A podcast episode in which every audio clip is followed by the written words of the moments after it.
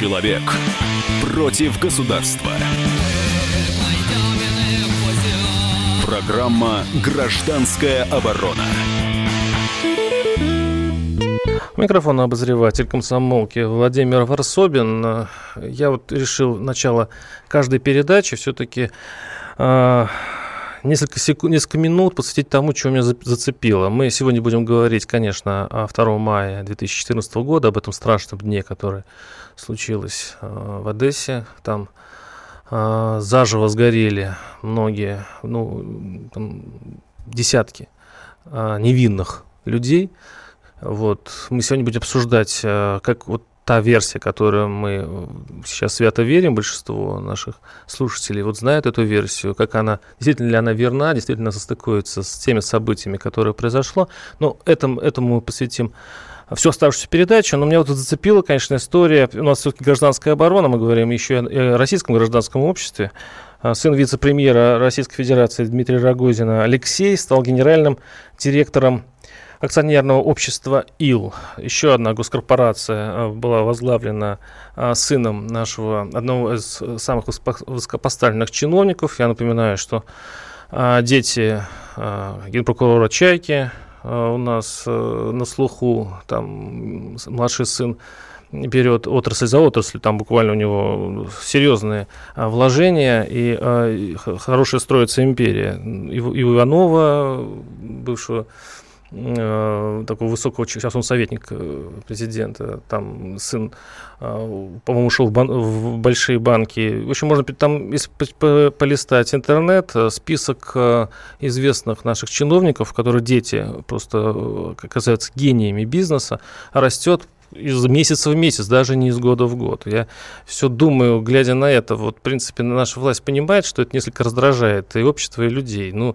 зачем уж так прям в открытую э, вот отдавать, ну, как, знаете, в феодальном строе отдавать какие-то большие э, государственные э, куски, ну, детям, вот прям прямым родственникам э, наших э, власть поддержащих. Ну, как-то, как-то аккуратнее, что ли, потому что э, есть все-таки чувство такта.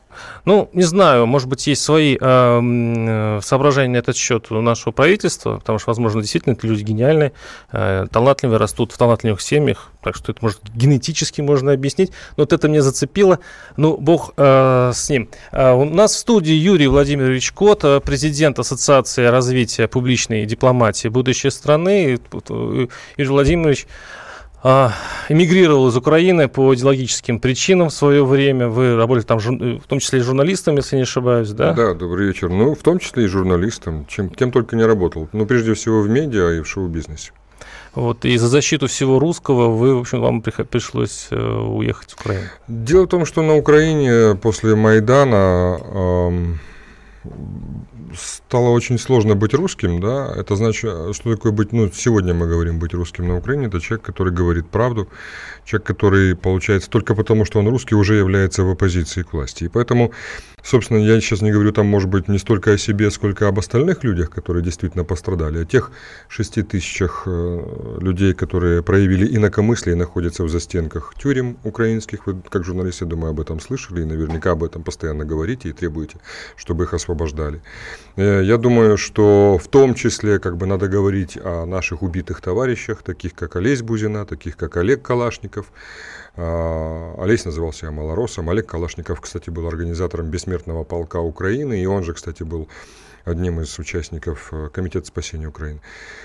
Вот. Ну и, собственно говоря, знаете, в ту ситуацию, когда профессиональные журналисты, которые работали на Украине до Майдана и были в том числе, кстати, обласканы властью, вот, почему-то вдруг резко замолчали, а кто-то из них даже очень резко изменил свою точку зрения и просто начал рассказывать откровенную неправду о том, что действительно происходит в моей стране и прежде всего в той же самой Одессе, о которой мы сегодня поговорим, в Мариуполе девятого мая, второго июня в Луганске по поводу кассетных бомб можем вспомнить, потом можем вспомнить о фосфорных снарядах под Славянском в Семеновке, в принципе можем поговорить о Донбассе. То есть когда эти профессионалы вдруг заткнулись, Пришлось мне, будучи на самом деле не совсем там профессионалом, потому что я там занимался в телевидении, да, журналистикой в том числе, но не в таком, наверное, масштабе, как вы и ваши коллеги, а пришлось просто начинать говорить правду, потому что другого выхода не было. И как-то боженька сподобил, начало получаться, и, и закончилось это тем, что и прежде всего из-за того, что я был ну, достаточно узнаваемым человеком на Украине, а, то в середине июля мне позвонили ребята, которые работали все еще в эс бэ у, и сказали, что, Юр, лучше уезжай, потому что здесь как бы начинают радикалы тебя разыскивать от греха подальше. И, собственно, я решил долго не, при, не перепроверять, как бы, правда это или нет, я просто сел и уехал в Москву в никуда. Ну и здесь, слава тебе, Господи, как-то все получилось. Три года прошло с тех да, страшных соб- событий. Я был в Одессе через год после этого. этого ужаса, я общался с очевидцами, тогда ну, попытался провести свое маленькое расследование. Но я расскажу об этом позже. Вот что для вас вот эта э, трагедия в Одессе, это, это что? Одни называют это геноцидом, прямо вот так, да, что геноцид русского народа, русских, тех, кто хотел быть с Россией, да. Э, другие говорят, что это на самом деле ценой этих, этих жертв был предотвращен Донецк. То есть, чтобы Одесса не запылала, пришлось, значит, усмирить вот это, как называют, ватников, да? Вот это я просто цитирую тех, кто пишет в блогах с украинской да, стороны. Который называет сегодняшний день днем мангала, да? О жареных Но, колорадах та, говорят, об та, этих вы говорите. Там, да? там, да, там вообще люди не стесняются в выражениях, что с той, кстати, с другой стороны. Но людьми сложно их называть, честно говоря. Да, там, там про свиней говорят, про сало эти говорят. Ну, в общем, там лучше не погружаться. А, дескать, это была, ну, по сути, жертва ради спокойствия Одессы. И, кстати говоря, когда я общался с одесситами, они очень боятся повторения Донецка. Вот что для вас все-таки? Это а, геноцид, по сути, русского народа или избавление от больших проблем? Кстати, может быть, и третий ответ – это и то, и другое. Ну, если говорить, я просто не совсем понял, вы говорите, говорили, что в первом варианте это те, которые хотят быть с Россией, что имеется в виду? Быть были... с Россией. Это значит стать частью России, вы имеете в виду? Или говорите о дружбе Украины с Россией? Но Куликову Помогите поль... мне помочь. Куликову поль за что стояла? Куликово поле стояло за то, чтобы второй язык был русским. Угу. Кули, Кулипо, потом говорила о федерализации Куликово поля и говорила о дружбе с Россией. Не говорила тогда Куликово поле о том, чтобы Одесса стала русским городом. Кстати, я вам напомню, что и Донецк, ну, и когда проводил... Я, ну, я имею в виду частью России. Да. А, кстати, и Донецк, когда проводил референдум а, в Донбассе, тоже не говорил о том, чтобы стать частью России. Они говорили точно то же самое, что и Одесса. Мы хотим статус русского языка, как второй государственный, мы хотим федерализации. Потому что, в конце концов, это наша земля, мы здесь родились, и мы имеем право м, определять будущее. Но киевская власть решила по-другому. А если говорить о том, что это геноцид или не геноцид, безусловно, это акт запугивания. Почему я так считаю? Потому что я тоже, в принципе, проводил свое расследование и э, смотрел на все эти вещи глазами очень близкого мне человека, который работал в милиции Одессы, который на следующий день буквально находился там и ходил по следам, по пожарищу, да, и все это видел. И, собственно, очень много фактов, очень сложных, всплывает у него личный, в личных разговорах с одесскими милиционерами, не только милиционерами. А какие факты, что это было злонамеренность, что они специально а, вели их на убой, по сути? То есть это была спланированная акция. Какие доказательства? Ну, смотрите, первое, ну, давайте попробуем сейчас разобраться, вот, я думаю, что вы сегодня наверняка изучали хронологию этих событий. Там, да, я быть, перечитал, и у меня да? большие впечатления, вот, ну, они возобновились у меня, да. Очень угу. сложно и очень болезненно, потому что в том числе там нет такого человека в Одессе, который бы не, не потерял кого-то в этом горниле, там, прямо или косвенно, да, что у кого-то там могли погибнуть или пострадать друзья, родные и близкие. Дело в том, что события, которые вот сейчас многие оппоненты, которые, по сути, поддерживают нынешний киевский режим, который, напомню, чтобы, ну, я очень надеюсь, что в нашей с вами беседе это будет изначально основным определяющим правилом, что все-таки в феврале две тысячи четырнадцатого года на Украине произошел госпереворот. Не называйте, пожалуйста, то, что определил суд, революция достоинства или еще чем-нибудь. Это был госпереворот. Суд это доказал. Какой суд? А, ну понятно. Суд Дорогомиловский, Московский суд, который является судом. Наш Дорогомиловский суд доказал, что это был госпереворот. Да, да. Доказал... Фраза, фраза звучит, да, просто. Нет, нет, угу. не, не только ваш. Я вам объясню. Объясните а... после рекламы. А, сейчас у нас небольшой перерыв. восемь восемьсот двести ровно девяносто семь ноль два. Присоединяйтесь. И те, кто очевидцы, те, кто был в Одессе в это время, позвоните, расскажите о своих впечатлениях. Оставайтесь с нами. Программа «Гражданская оборона». Радио «Комсомольская правда». Более сотни городов вещания и многомиллионная аудитория. Барнаул сто шесть и восемь эф эм, Вологда девяносто девять и два эф эм, Иркутск девяносто один и пять эф эм, Москва девяносто семь и два эф эм. Слушаем всей страной. Человек против государства. Программа «Гражданская оборона». Микрофон, обозреватель комсомолки Владимир Ворсобин. Три года со дня пожара в Одесском доме профсоюзов. Чему научила трагедия украинские, ну, думаю, и российские власти, и вообще нас с вами. Уровень жестокости в политике, конечно, в две тысячи четырнадцатом году был просто страшным, и погибли в огне люди. Я напоминаю, что на студии Юрий Владимирович Кот, президент Ассоциации развития публичной дипломатии «Будущее страны», человек, считающий себя украинцем до сих пор, у него украинский паспорт, наш коллега, журналист, который, ну, по сути, бежал из Украины из-за, из-за своих убеждений.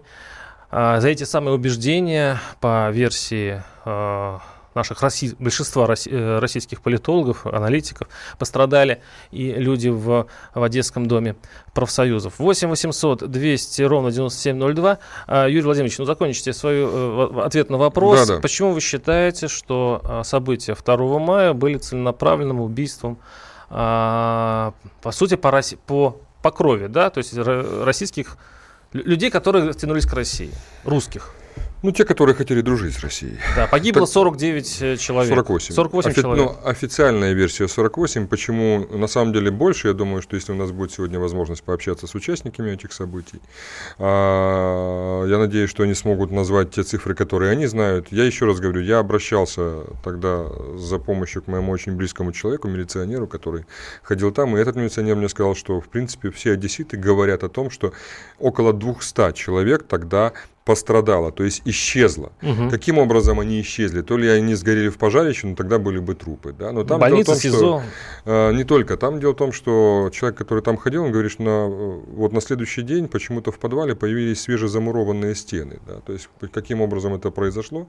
Мало того, есть факты, что потом ночью там подъезжали какие-то машины и что-то вывозили.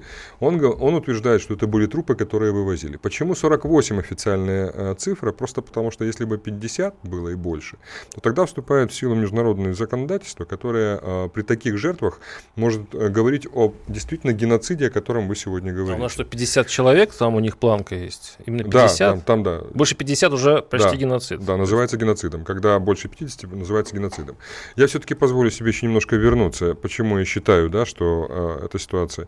Э, понимаете, э, наши с вами, там, с моими оппонентами, с вами, с кем угодно, эмоциональные какие-то споры на тему того, как мы считаем, они, безусловно, имеют место быть и могут быть, потому что это на уровне каких-то убеждений, может быть, мировоззрений, но все равно, э, вот как, равно как там, например, в государстве, для того, чтобы люди могли сосуществовать, придумывается и прописывается и принимается Конституция как основной документ, как остов, на котором строятся потом взаимоотношения, поэтому как бы и важно, э, когда есть... Э, решение суда, о котором я вам говорил, который признал юридически, не просто признал, а признал юридический факт. То есть он его установил путем исследования. Ну, хоть от темы. Показа нет. Я, не, я, я, пожалуйста, если можно, закончу. Mm-hmm, да, это несложно, потерпите. А, поскольку, поскольку были исследованы свидетельские показания, факты, предоставленные в суде. То есть это был госпереворот. Соответственно, люди, которые находятся у власти на Украине, начиная с февраля две тысячи четырнадцатого года, это нелегитимные преступники, которые захватили власть путем, путем террора. И используя террор, они действуют и до сегодня на Украине. И факт Одессы, о которой мы сегодня говорим, это является яркой страницей, демонстрирующей их отношение к собственному народу. Угу. Дело в том, что вот сейчас мы можем с вами вернуться к хронологии. Я надеюсь, что мы со временем еще и привлечем туда непосредственных участников по телефону.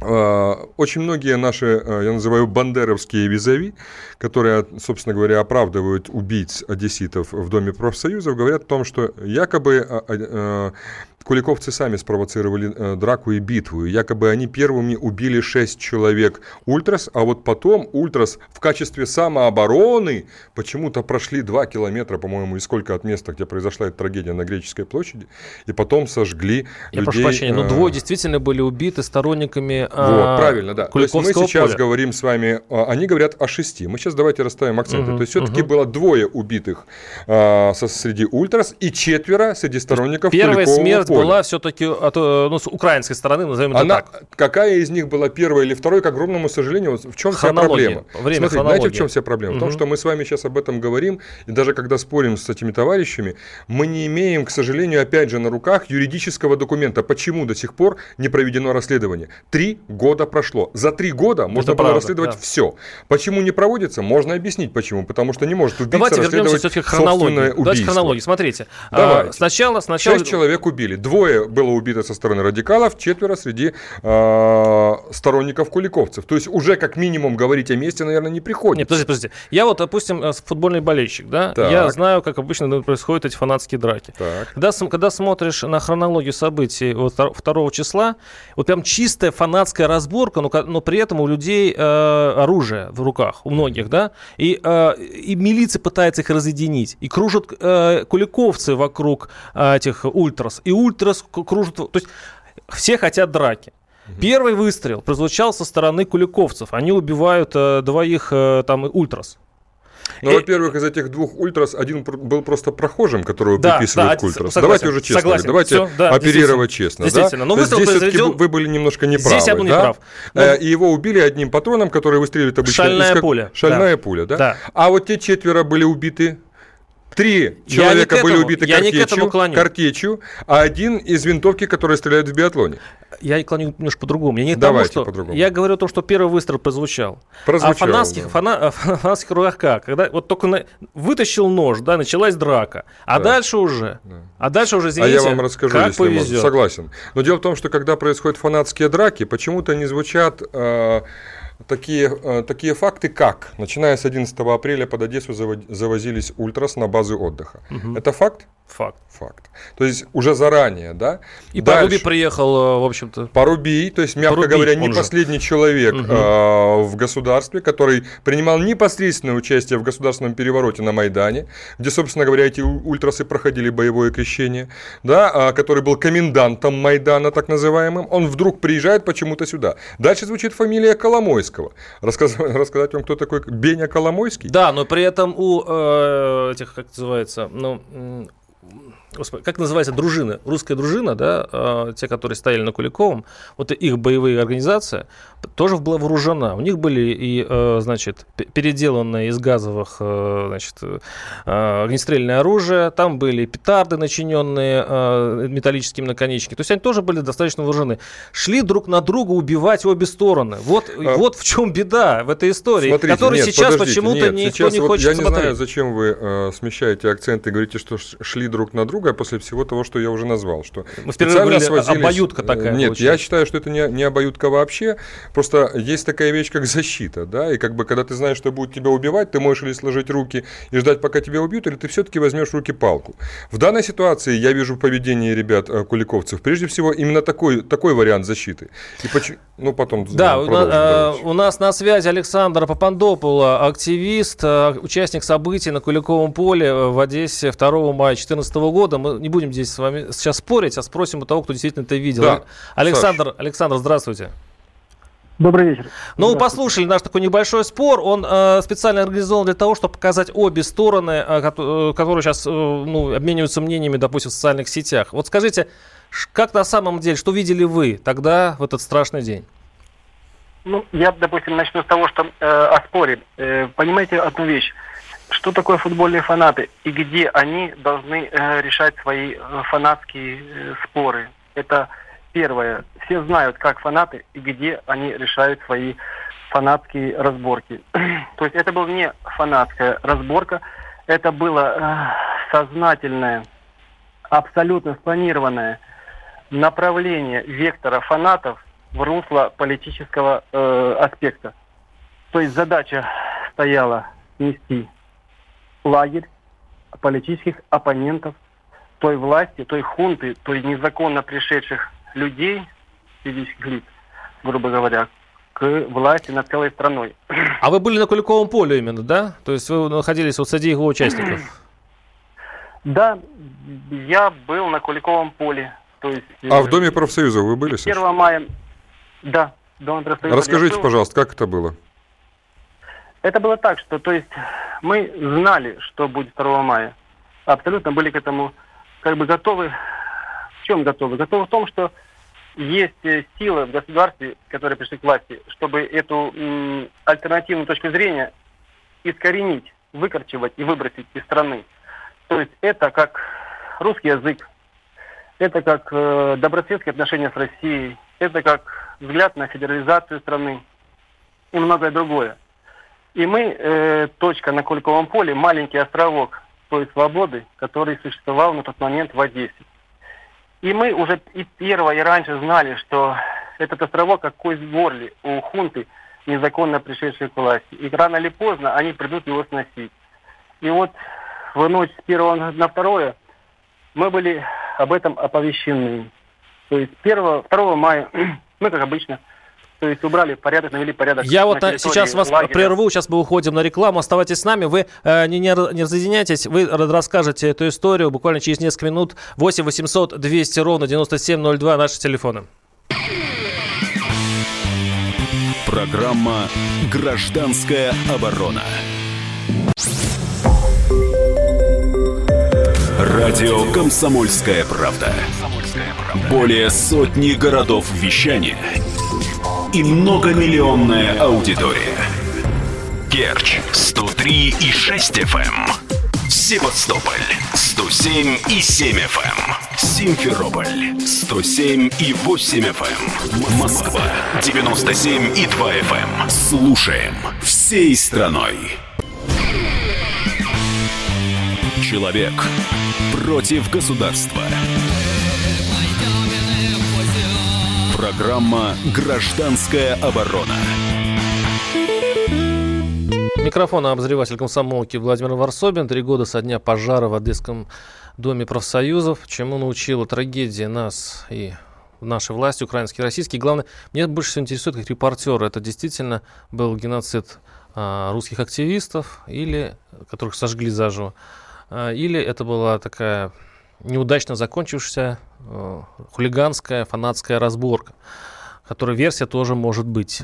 Мы сегодня без всякой идеологии разбираем э, ситуацию, которая произошла, страшную трагедию, которая произошла три года назад. Я напоминаю, что у нас в студии Юрий Владимирович Кот, президент Ассоциации развития публичной дипломатии «Будущее страны», э, украинский журналист, который из-за своих убеждений мигрировал в Россию. И у нас на связи Александр Попандопуло, активист, участник событий на Куликовом поле в Одессе. Скажите, Александр, вы нас слышите? Конечно, конечно. Да. Во время вот этого ж... пожара, поджога, точнее, Дома профсоюзов, вы находились на крыше, да? Вот этого дома? Ну, это уже, это уже был как бы финал всего, то есть э, сам дым, сама ситуация невыносимая, она вывела... Как бы организм сам вывел на крышу. Оказался я на крыше, да. да. Как так? Кто поджег все-таки Дом профсоюзов? Ну, это очевидно было. Это и кадры, видео показывают, что то есть мы вошли в Дом профсоюзов в крайней, в крайней необходимости. Мы не могли уже оборонять тот островок э, на парапете. То есть мы вошли в Дом профсоюзов тогда, когда град камней, огня и всего остального заставил нас войти. Мы вошли, забаррикадировались и были тут же мгновенно подброшены... скаты, горящие скаты, разбитые стекла, к нам летели прямо вовнутрь, в ту баррикаду, которую мы забаррикадировались. Внутри в нее влетели коктейли Молотова и подожгли именно ту баррикаду, которую мы были забаррикадированы. Саша, а вот такой вопрос. А почему, ведь ну, в любом здании предусмотрена пожарная безопасность, шланги, бронзбойты, вода. Почему вы не потушили этот пожар своими, своими руками? Дело в том, что мы все как бы люди были организованы, и тоже построила команда, то есть тушить э, огонь. Бронзбой был, э, если стоять лицом к, к дверям Дома профсоюзов, к, к парадному входу, то есть правой стороны был первый гидрант. Он буквально был в семи-восьми метрах. То есть тут же его от, отмотали, подсоединили, открыли, вода не последовала. То есть все были, развели руками, то есть воды нет, воды не было. Это потом на следующих уже этажах увидели, что мало того, что они были еще порезаны, но воды просто здание было отключено от подачи пожаротушения. То есть, получается, шланги вот были порезаны, да? Да. То есть кто-то специально... Э, понятно. Мало того, еще и пожарные машины не, не, не смогли доехать, потому что радикалы их не пускали. Ну, пожарные машины, там вообще была интересная история, там это вообще удивительно было. Александр, скажите, я вот видел, слышал разные свидетельства в Одессе. Одни говорили, что добивали раненых, а другие говорили, что наоборот спасали. Со, внут... Со внутреннего двора внут... есть внешний двор и фасад. С фасада, вроде бы, как показалось, бесновались люди, массовка. С фасада... перед Куликовым полем на внешней стороне. Там бесновалась массовка, то есть, которая сжигала палатки, сжигала, конечно, мы вынесли, мы-то в нашем обязанности было вынести и охранять э, походный православный лагерь. Мы вынесли икону, он был пустой, но его тут же мгновенно сожгли, а вот с внешней стороны, с внутреннего двора, там происходили самые интересные события. Мы-то с крыши это все увидели. То есть вот там-то все и развивалось. Э, то есть вот там люди, которые падали туда, там их никто не спасал. Там были вот те сорок, двадцать, сорок, максимум, ну не больше сорока человек, которые именно, видимо, были заточены под тот беспредел ненависти и жестокости. То есть они добивали, да? В полной мере. Добивали, добивали, реально добивали. Мы видели с крыши. А чем добивали? Я видел один случай. Скорее всего, видно, видно было, что либо арматура с наконечка, потому что я скажу одно, что за в ночь с первого на второе рано утром ко мне подошел человек, он ходил ко мне не единожды. Он представлялся, что он нейтральный человек, он абсолютно нейтральный, но он представлялся постоянно, что он болгарин, вроде того, он... Ну и вот в эту ночь ранним утром он подошел, что он постоянно пытался выпытать, что типа я россиянин, у меня есть российский паспорт, что я русский зеленый человечек, потому что вы будете бежать, вас будут рвать, сегодня вас будут рвать, бежи пока, вот в таком духе, то есть такие были нагнетания обстановки. И вот, видимо, вот эти люди на заднем дворе-то и находились. Они делали все, чтобы запугать. Понятно. И вопрос... сильно, чтобы О, сейчас очень сложный вопрос будет, может быть, даже вам неприятный. Скажите, пожалуйста, если эти, эти силовые бригады Куликового поля были для защиты, зачем они ушли с Куликового поля, они держали бы оборону там, но зачем они, получается, начали нападать на колонну, значит, фанатов и пристрелили пару человек? Если бы не было вот этой провокации, может быть, и не было всего этой трагедии. Вот есть такой вариант? Я думаю, вариант один, вариант, э, вариант э, денег. Кто-то, что-то... Это была действительно некая договоренность. Кто-то что-то... То есть, то есть провокаторы были я и со могу, стороны Куликового поля тоже, да? То есть они были нет, наняты нет, украинской это, стороной? Ни в, коем, ни в коем случае это не была провокация со стороны Куликового поля. Это явно было, вот как ситуация с э, некоторыми подставами СБУ последних э, месяцев, это было также велось, корректировалось и продолжалось. То есть сценарий, он этап за этапом развивался. То есть это сценарий как? Э, ведь мы-то люди были не настолько политизированные в плане того, что как будет происходить события. Мы были люди идеологические. То, то, есть... то есть вами кто-то руководил. А как это руководили, то есть куда направляли людей, бежать туда или бежать туда, это уже ну, дело темное, да? Возможно, там был кто-то из СБУ. Я правильно понимаю? Да не просто был. Это было пронизано. Это были как нейроны. Это был мозговой. То есть мы были как... Понятно. Как молекулы. Пешки, пешки, пешки в чужой игре. Ну, а, может он... быть, не пешки, но Я вроде это... того. Это был Александр Попандопуло, активист, участник событий на Куликовом поле в Одессе второго мая две тысячи четырнадцатого года. Ну, можно тоже прокомментирую. Конечно, конечно же, не пешки, потому что это люди были, иде... мягко говоря, идейно заряженные. Они стояли Он назвал не за... молекулами, но это... Да, молекулы, но это не те, не те молекулы, которые стояли за деньги, это те молекулы, которые за совесть стояли. А они, они, да, но да, кто да, ими но руководил? Были, там же тоже есть темная есть, история. Всегда есть такие люди. Вы те, кто организовал понимаете. Даже сам этот, скажем, антимайдан, и к этому человеку есть многие подозрения. подозрение, что это вообще была действительно подстава с этим лагерем? Не знаю, честно вам скажу, я не слышал, что это прям подстава, потому что люди, те, которые туда ходили, те, кого я знаю, это были люди, которые действительно в это верили искренне. Нет, то если их, сейчас кто мы ходил, с вами, да. Да, как если на Майдан ходили вами... те, которые искренне верили. И в там то, такие что... тоже были, а ими воспользовались откровенные мерзавцы, мы тоже об этом говорим. Да.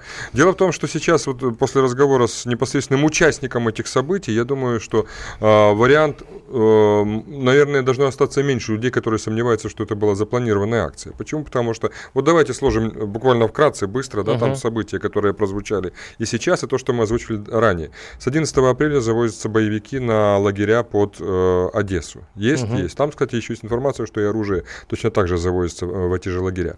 Дальше. Мы с вами знаем о том, что вот сейчас человек сказал, что накануне к ним подошли и сказали, что их будут резать и убивать. Он говорил только что об этом, что к нему человек подходил ночью, в ночь с первого на второе. Это прозвучало, прозвучало. То есть это не может быть уже о спонтанности говорить. Дальше не, неопровержимый факт, ну, о котором не, говорят многие. Фактик, не факт, ну, как фактик. бы факт, не факт, но тем ну, не да, менее это все укладывается в эту сушок. же парадигму. Угу. Дальше мы с вами прекрасно понимаем о том, что э, факт э, отсутствия воды и порезанные шланги — это достаточно убийственный аргумент. На самом деле, почему-то вдруг именно в этом доме, именно в это время вещь, происходят конечно. эти вещи. Да? Да. Э, мало того, давайте как бы, ну, э, вот немножко вернемся назад. Не так давно, месяц назад, может быть, даже меньше, прозвучало в эфире украинского телевидения признание... Слушай, порезаны они могут, могли быть именно в этот момент. То есть не порезаны там за несколько суток, планируя Ну, акцию. Надо быть полным идиотом, чтобы прийти в Дом профсоюзов, и когда у тебя там все горит, идти и резать шланги. Ну, давайте как бы не будем уже называть черное белым, под, а белое черным. Они уже были порезаны до этого. И Ясно. воды не было вообще. Там, кроме того, что они были порезаны, воды не было. Почему-то ее кто-то отключил. То есть тут на- надо принимать эти вещи, ребята, соглашаться с этим, если мы хоть говорим об объективности. Mm-hmm. Ми- э- около месяца назад в эфире украинского телеканала прозвучало признание господина Парасюка. Есть такой одиозный так называемый депутат, один из радикалов. Вот, кстати, вот мы сегодня с вами начинали говорить о, о госперевороте. Так вот, у нас во время этого судебного разбирательства в Драгомиловском суде прозвучало э, обвинение в том, что непосредственно Парасюк участвовал в расстреле Небесной Сотни.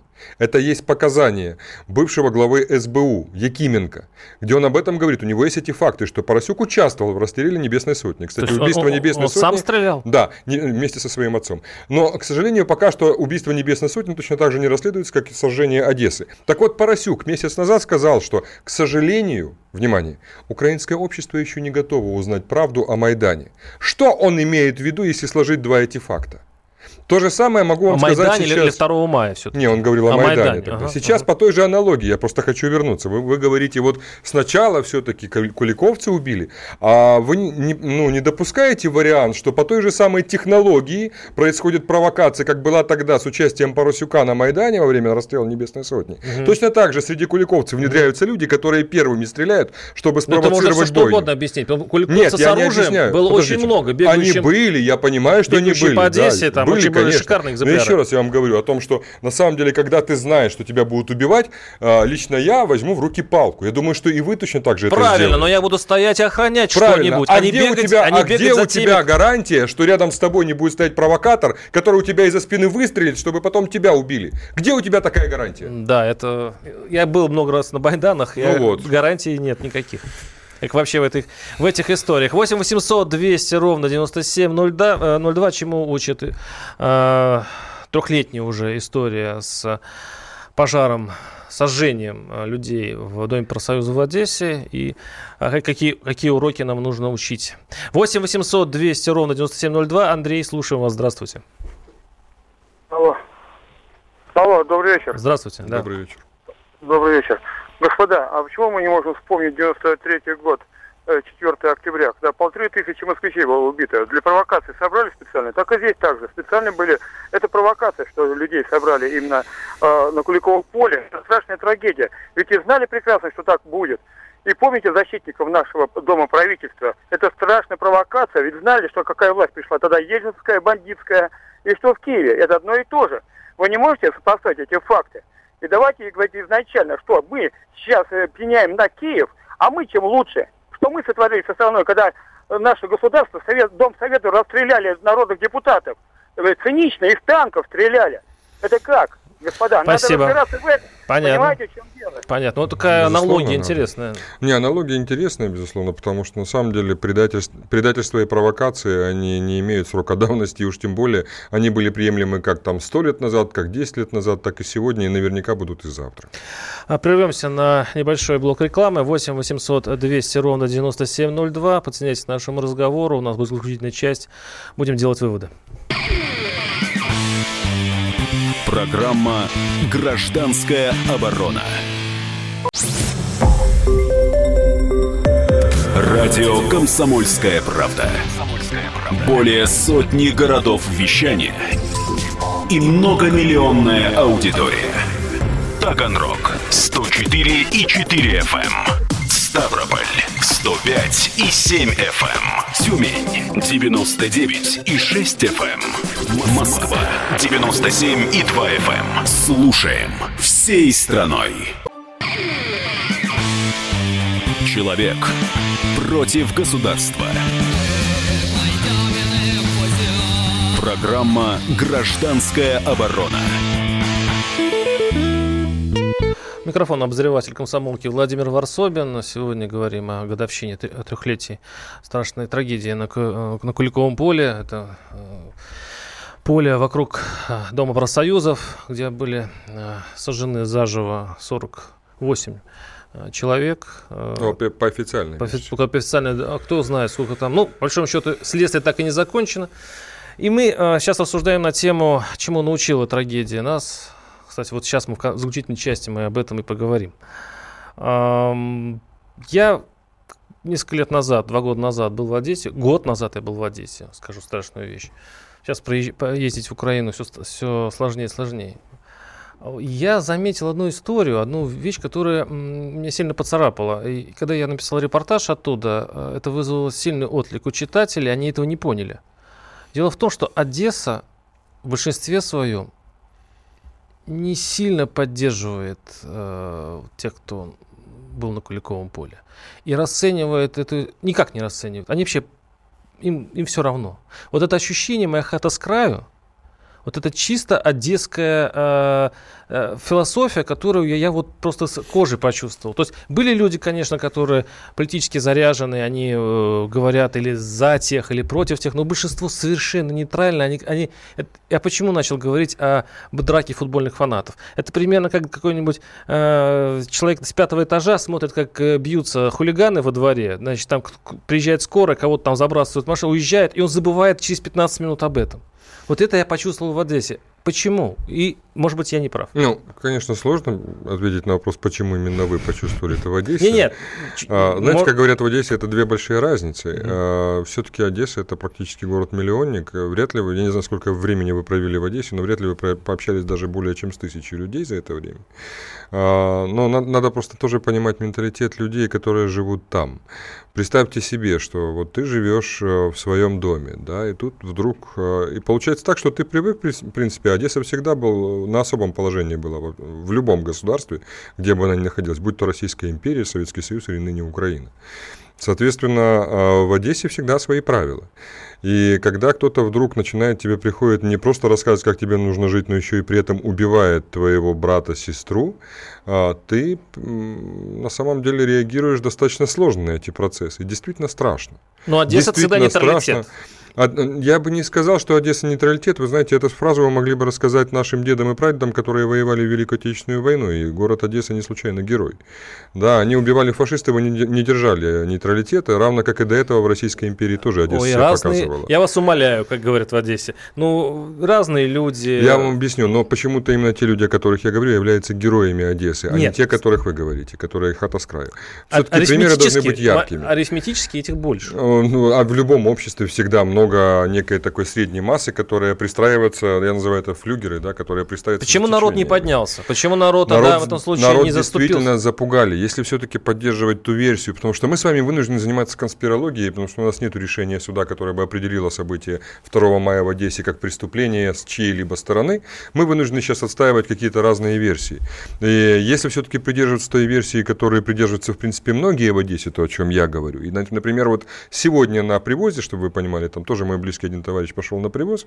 И весь сегодня привоз говорил только о трагедии второго мая. И в отличие от э, других, они четко знают, кто убил. Там звучали фамилии тех людей, о которых мы говорили. Парубий, Аваков, Коломойский. Там поносится, на чем свет стоит, Порошенко вместе с его кликой. Ну, хотя, надо, надо сказать честно, коль уже мы говорим о журналистике, Порошенко вряд ли имеет хоть какое-то отношение к Одессе, потому что в то время, как раз в две тысячи четырнадцатом году, он был занят предвыборной кампанией, чтобы обмануть весь украинский народ, назвав себя президентом мира и принести войну на всю территорию. Но, прошу прощения, ведь еще есть одна логика. Они, да, это плохо, да, это ужасно, но у них подсказывает еще одна мысль. Даже не подсказывают, они с нее начинают, одесситы. Они говорят, все понимаю, все плохо, но не дай бог у нас будет ДНР. Они так не хотят вот этой движухи ДНРовской. Понимаю, да. Я понимаю, что они имеют в виду, когда они говорят ДНР, они прежде всего говорят о войне, которая там происходит, и они не хотят, чтобы эти снаряды летели, летели в их дома. И они прекрасно понимают, чьи снаряды будут лететь. Вероятнее всего, те, которые заряжает Петя Порошенко со своими сотоварищами. Ой, они все одинаковые. Снаряды, да, знаете, да. Снаряды они, все одинаковые, падают, только те, кто нажимает на гашетку, люди разные. У каждого свой выбор, нажать на гашетку или, на гашетку, или отказаться служить в рядах ВСУ и сесть за это в тюрьму. У каждого свой выбор, да. Кто-то имеет возможность позволить себе убить, а кто-то берет револьвер и убивает. Я сейчас немножко о другом все-таки хочу сказать. Дело в том, что, конечно же, в Одессе есть такие люди, которые говорят: ой, вэ, не надо нам ДНР, ничего. Но есть известная фраза: выбирая между войном, войной и позором позор, ты получаешь и войну, и позор. Вы к ним сейчас сегодня обращаетесь, я чувствую. Безусловно, конечно. Угу. Дело в том, что э, война сегодня идет по всей Украине. Она, может быть, не идет в такой открытой форме, но она идет между властью и украинским народом, потому что власть уничтожает украинский народ, чтобы вам просто для статистики, чтобы вы понимали. За период с две тысячи четырнадцатого по конец две тысячи шестнадцатого года на Украине вымерло на один миллион людей больше. один миллион за три года минус. восемь восемьсот двести ровно девяносто семь ноль два. Слушаем вас. Сергей, Сергей, слушаем вас. Здравствуйте. Здравствуйте. Это очень Добрый трагичное вечер. Событие. Оно стоит в ряду с такими, как Хатынь и прочие, трагедиями. Но, думаю, главный вывод, что гражданские конфликты, какими бы лозунгами ни прикрывались, псевдогерои такие, как Порошенко, они никогда не принесут блага народу, и всегда они будут кровавыми отмечаться событиями. Это пятно будет всегда следовать за ними. Понятно, спасибо. К сожалению, действительно, второго мая навсегда останется в истории города Одессы и всей Украины как э, трагический день. Потому что, ну, так или иначе, это вот была та, та точка, тот Рубикон, через который предстояло кому-то перешагнуть или не перешагивать, предстояло кому-то смириться и молчать. Но на самом деле, кстати, вот вы сейчас начали разговор по поводу того, что там Одесса, там сбоку, все. На самом деле, очень многие люди нас, э, очень долго приходили в себя, действительно, и до сих пор осознавали, как такое в принципе возможно. Как может человек, а ведь там же надо положить руку на сердце, сказать, не только участвовали ультрасы из Днепропетровска и все остальные радикалы, там были и одесситы, и которые разливали. Много. Как может человек, с которым ты вчера еще играл в одной песочнице, учился в в одной школе, ваши родители дружили, вы в принципе могли там встречаться, влюбляться, девушки, мальчики, а сегодня этот человек становится и тебя убивает только потому, что ты думаешь по-другому. Как такое возможно? И люди действительно не могли этого осознать. Я их прекрасно понимаю. Я вам скажу, что когда я провел антимайдан в свое время, когда началась просто общественная травля меня лично, на своей шкуре это ощутил, я очень долго приходил в себя, не понимая, как могли мои друзья, кумовья, родные, близкие, зная прекрасно меня, откровенно знаю, что на меня сейчас ополчился весь мир, назовем это так, а тогда было именно такое состояние. Uh-huh. Я тогда просто еще не знал, что существуют тролли в интернете. Я думал, что это все реальные люди. Uh-huh. Вот. Это потом уже пришло осознание. Я не понимал, как эти люди, люди могут меня предать. Вот у меня такое ощущение, что и Одесса все это время не могла понять. Но сегодня, учитывая, что людей очень много пришло, уже осознала. Вот, кстати, о сегодняшнем дне. Я был в прошлом году еще при Саакашвили в Одессе и видел. Меня это просто возмутило. Это страшная вещь. Ну, хорошо, разборки эти политические, понятно. Но что стариков не пускать а, к месту, где можно возложить цветы? Там, а, не знаю, вся армия Украины приехала в то время в Одессу, баражировали вертолеты и удержали стариков, там маленькую горстку, и, и они стояли на солнцепеке, один умер даже при мне. Да, вот, и, а, и не пускали. А сейчас ситуация другая. Пустили. Я к ну чему? Как пустили? При этом два раза цветы. Остановили два раза, рассказав, что якобы там взрывчатку заложили. Это при том, что уже несколько дней весь этот периметр оцеплен войсками Нацгвардии, чтобы никто, никто Юрий, туда лично я не все зашел. Понимаю, я понимаю. Я к чему клоню? Это технология. Я же клоню все время. Ну, клоните, куда-то. клоните, давай. Значит, тенденция идет к тому, что, я думаю, через года три-четыре все-таки это будет просто без всякого спецназа, это будет просто возложение... Я... Помирит ли это Одессу, расколотую? Можно ли после этих событий говорить о том, что ну, пройдет время, зарастут раны, и э, все посмотрят на это ну, как-то вот знаете, более спокойно? Когда я думаю об этом тоже постоянно, не только по, по всей Одессе, по всей Украине, потому что как можно примирить людей, которые вчера еще убивали тебя просто потому, что ты другой?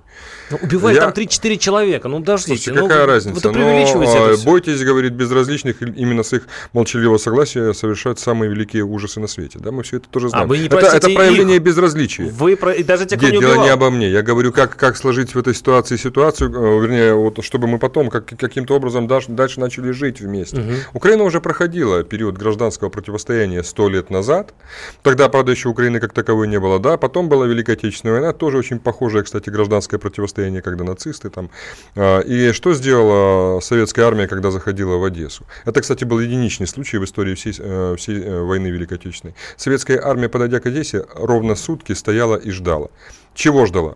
Пока одесситы перевешивают своих полицаев. Собственно говоря, я думаю, что когда одесситы перевешивают этих нацистов, вот тогда наступит То есть примирение. Это не мир. Нет, это не мир. Это мир. Это, это отложение возмездие. войны Нет, на, на, это на пару поколений. Это возмездие за то, вперед. что они совершили преступление. Мое, мое, мое совершенно убеждение, что это не мир. Это вот как за, э, грязь запихать под диван. Вы когда-нибудь теряли близкого человека, чтобы его просто взяли и убили, потому что Подождите, он мы другой? Говорим, не говорим о месте. Нет, мы, а мы... вы поставьте себя на место одесситов, которые потеряли. Тут я согласен, но я но не говорю о мире. Этом... Нет, это, не это, мир. это и есть мир. Ну, такой разный взгляд на мир, который все-таки возможен, и это радует. С нами был Юрий Владимирович Кот, президент Ассоциации развития публичной дипломатии «Будущее страны», и вечно во всем сомневающийся Владимир Ворсобин, обозреватель «Комсомолки». Услышимся через неделю. Но это будет не вторник, это будет среда в четыре часа, так что меняем диспозицию. Но все равно оставайтесь с нами.